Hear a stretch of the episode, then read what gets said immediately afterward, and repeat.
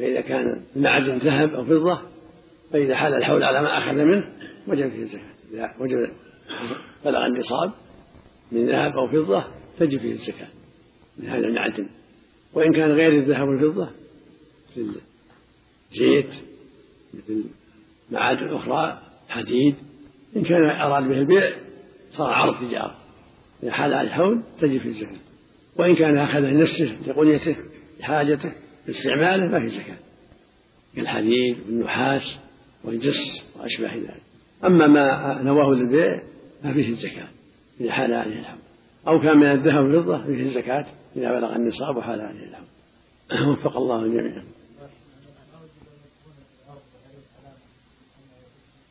نعم؟ يصير لقطة يعرف. لقطة نعم. نعم. حالا. في الخمس حالا. من حين قبضه نعم. أن الله إليك. الذهب والفضة. في محلات بيع الذهب والفضة. تزكى على أنها عروض تجارة أم على وش الذهب والفضة في محلات الذهب. تزكى على أنها عروض تجارة أم تزكى على أنها ذهب وفضة. قيمة النقاب لا الذهب والفضة زكاة زكاة الذهب وفضة زكاة زكاة الذهب وفضة زكيت على أنها عروض تجارة تصير قيمتها أغلى. إيه.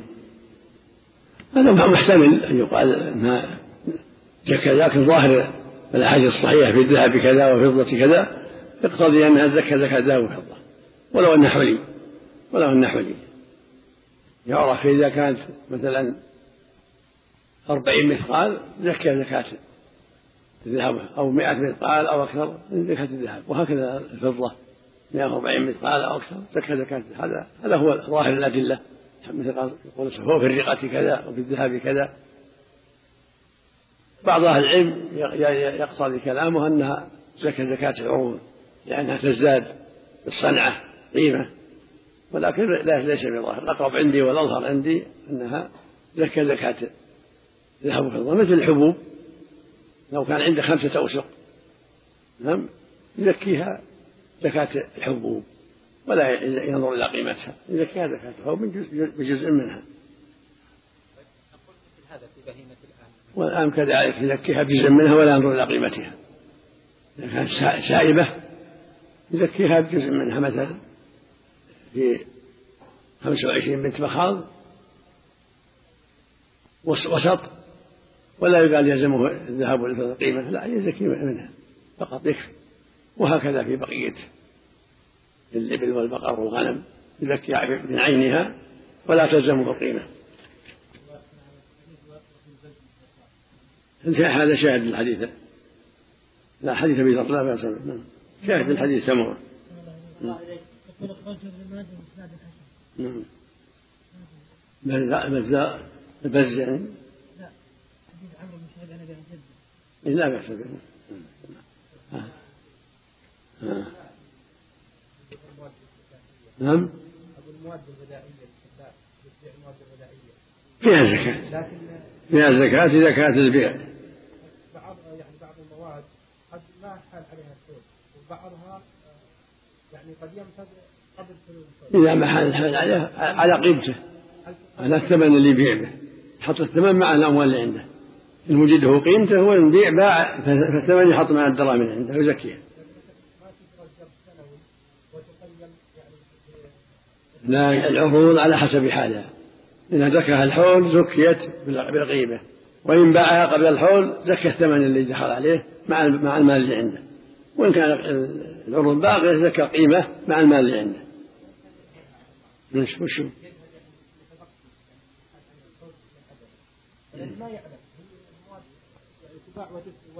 يزكى الموجود يزكى الموجود اللي عنده حين حال الحول. يزكي الموجود قيمة الموجود اللي عنده حين حال الحول. يصبر حتى حتى يعلم الحول. ما يلزمه حتى يعلم الحول. الأصل السلامة. نعم. بعض الأسئلة. مقدمة من أحد المصلين. نعم.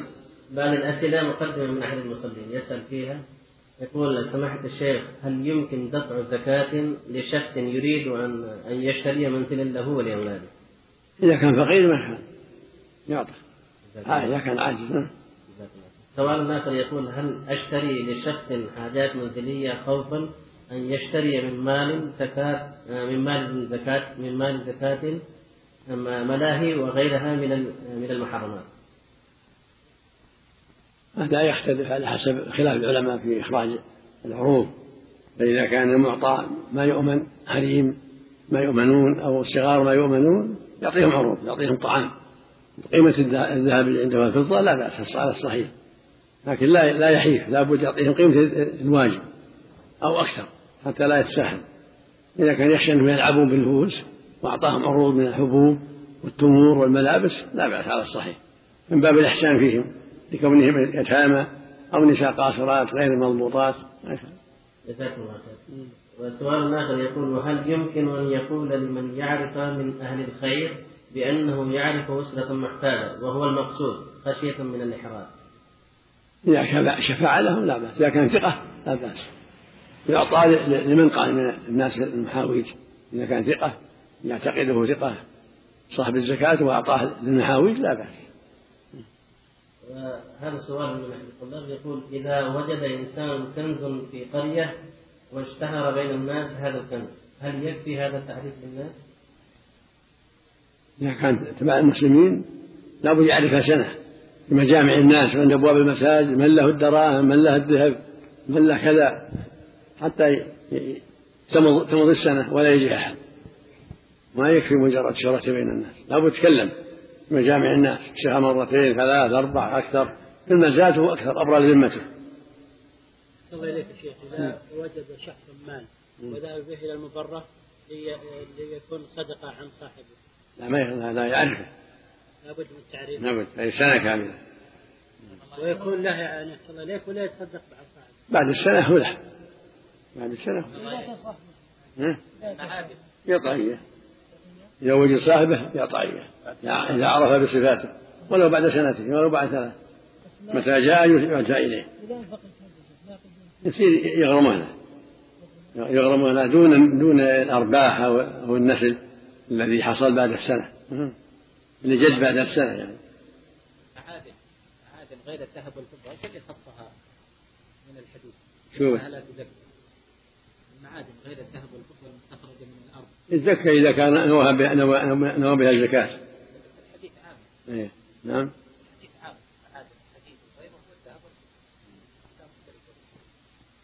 اللي يظهر لنا المعادن مراد الذهب والفضة هذا مراد غير الذهب والفضة ما هو هو زكوي إلا بالنية.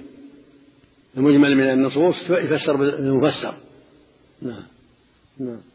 قال الحافظ ابن حجر رحمه الله تعالى باب صدقة الفطر.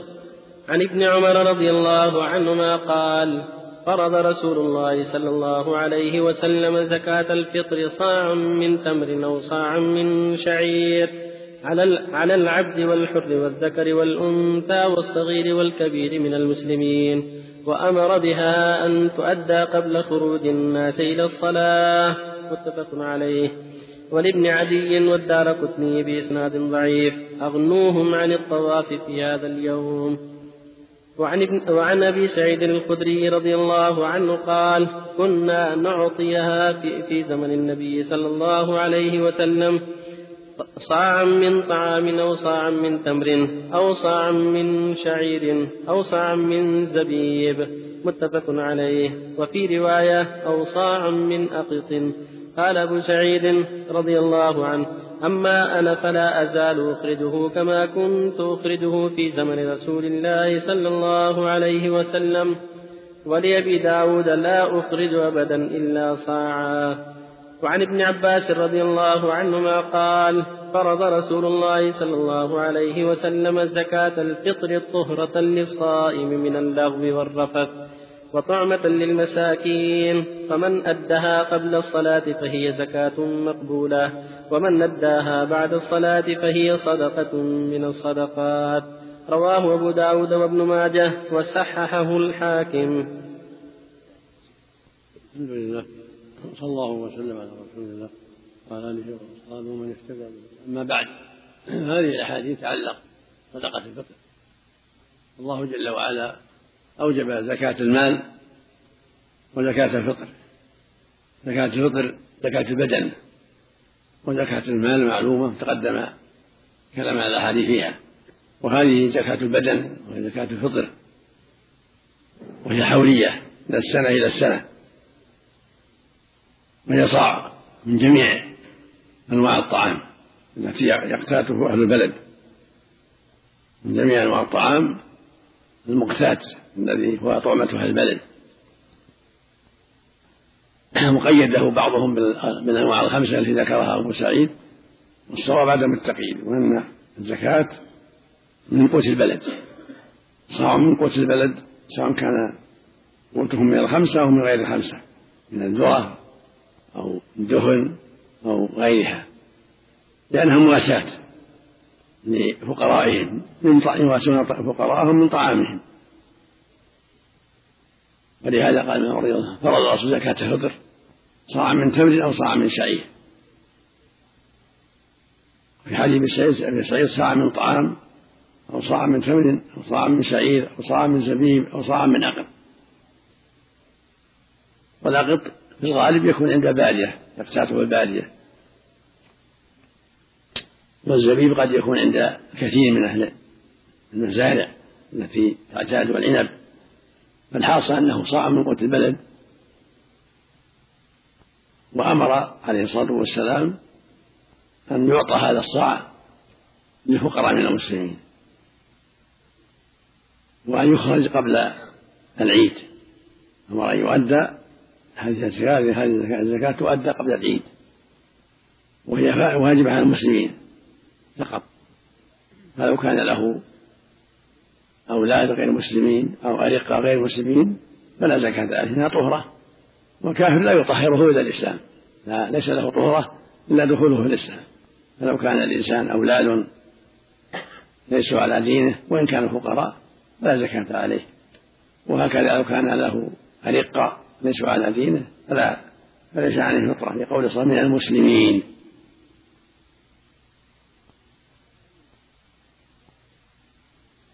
قدم معاوية المدينة في خلافته فقال إني أرى مدين من السمراء يعدلان الصاع من غير السمراء يعني من الحنطة. باجتهاده رضي الله عنه رأى الصاع من الحنطة يقوم مقام صاع من التمر والشعير والزبيب والعقل قال أبو سعيد أما أنا فلا أخرج إلا صاعا كما كنت أخرج فلا منه صلى الله عليه وسلم. وهذا هو الصواب. الواجب صاع مطلقا. واجتهاد معاوية رضي الله عنه في مصادمة السنة. التي فيها الإطلاق صاع من طعام يعم طعام الحنطة وغير الحنطة. وفي حديث ابن عباس أن هذا الصاع طهرة للصائم من اللغو والرفث وطعمة للمساكين. مواساة لهم في أيام العيد حتى يستغنوا بها عن سؤال الناس. ولهذا في رواية ابن عدي والدار قطني أغنوهم عن الطواف في هذه اليوم إن كانت رواية ضعيفة لكن هذا هو المعنى أن الله جل وعلا جعل هذه الزكاة طعمة لهم في أيام العيد حتى تسدهم وتكفيهم عن الطواف على الناس والحاجة في أيام العيد. فمن أداها قبل الصلاة طاعة لله صارت طهرة له من اللغو والرفث ومن لم يؤدها فهي صدقة من الصدقات. إذا أداها بعد الصلاة. يعني ما يكون لها فضل الزكاة يكون لها فضل الصدقة. الواجب أن تؤدى قبل صلاة العيد وله أجرها. فإذا أخرها فاته فضل الزكاة الفطر وبقي له فضل الصدقة. والأوامر تقتضي وجوب تقديمها إذا قال أمر والأصل الأمر الوجوب. هذا هو الواجب على المسلمين أن يؤدوها قبل صلاة العيد صاعا واحدا عن كل نفس. يؤديها الرجل عن أهل بيته من زوجة وأولاد صغار في نفقته. وهكذا تؤديها المرأة إذا كان ليس لها زوج تؤديها عن نفسها. وهكذا كل مكلف يؤدي عن نفسه. والصغير يؤدي عنه وليه. كلهم يؤدونها قبل صلاة قبل صلاة العيد. وكان الصحابة يخرجونها قبل العيد بيوم أو يومين. وفي رواية أو ثلاث هذا يدل على أن لا بأس إخراجها يوم الثامن والعشرين والتاسع والعشرين والثلاثين لأن الشهر يتم وينقص يكون تسعة وعشرين ويكون ثلاثين فلا بأس بإخراجها قبل العيد بيومين أو ثلاث يعني في اليوم الثامن والعشرين والتاسع والعشرين والثلاثين إن تم الشهر ولكن الأفضل تحري إخراجها صباح العيد إذا تيسر قبل الصلاة. إن تيسر وإلا أداها قبل ذلك عن عن مضايقة الوقت. وحديث أبي هريرة حين كان وكيل زكاة الفطر يدل على هذا المعنى. فإنه وكله النبي على زكاة الفطر ورصد ذلك الشيطان يخرج من الصدقة ثلاث ليالي فدل على أنها تؤدى قبل العيد بيومين أو ثلاث. يعني ليلة ثمان وعشرين تسع وعشرين وثلاثين أو ليلة تسع وعشرين وثلاثين وواحد وثلاثين. جاء ثلاث ليال في كل ليلة يقول لا أعود لا أعود. والنبي قد وكل أبا هريرة على زكاة الفطر. تجمع مجموعة. هذا يدل على أنها تؤدى قبل العيد يوم أو ثلاث أولها الثامن والعشرون. توسعة على الناس وتيسيرا عليهم لأن ما قبل الصبح لا يتسع لذلك. ما قبل صلاة العيد لا يتسع لذلك. وقت ضيق. وفق الله جميعا نعم. الله إليك. بالنسبة للصاع كم يعدل كيلو كيلو أو كيلو ونصف؟ الله إليك. الصاع ثلاثة كيلو إلا شوي إلا قليل. ثلاثة كيلو احتياط. ثلاثة كيلو. نعم. أفضل مستحب. لأن عمر رضي الله عنه يخرجها عن الحمل وهو بإخراجها عن الحمل. فهو أفضل. وإلا فلا يجب. الفقيرة زوجها يخرجها يجب عليه نعم. إذا كانت المرأة زوجة زوجة فقيرة هل يجب على الزوج إخراجها عنها؟ فقيرة ولا من فقيرة؟ هذه إخراجها عنها. يزكي عن نفسه وعن أولاده. لأن فقدت عليه. يزكي عنها وعن أولادها. أولاد عمه له يجب عليه نفقته يخرج عنهم إذا كان فقراء يخرج عنهم يكون في حسابه في نفقته. الله إليك نعم. يخرجها بعد العيد والحمد لله ولا ولا شيء عليه.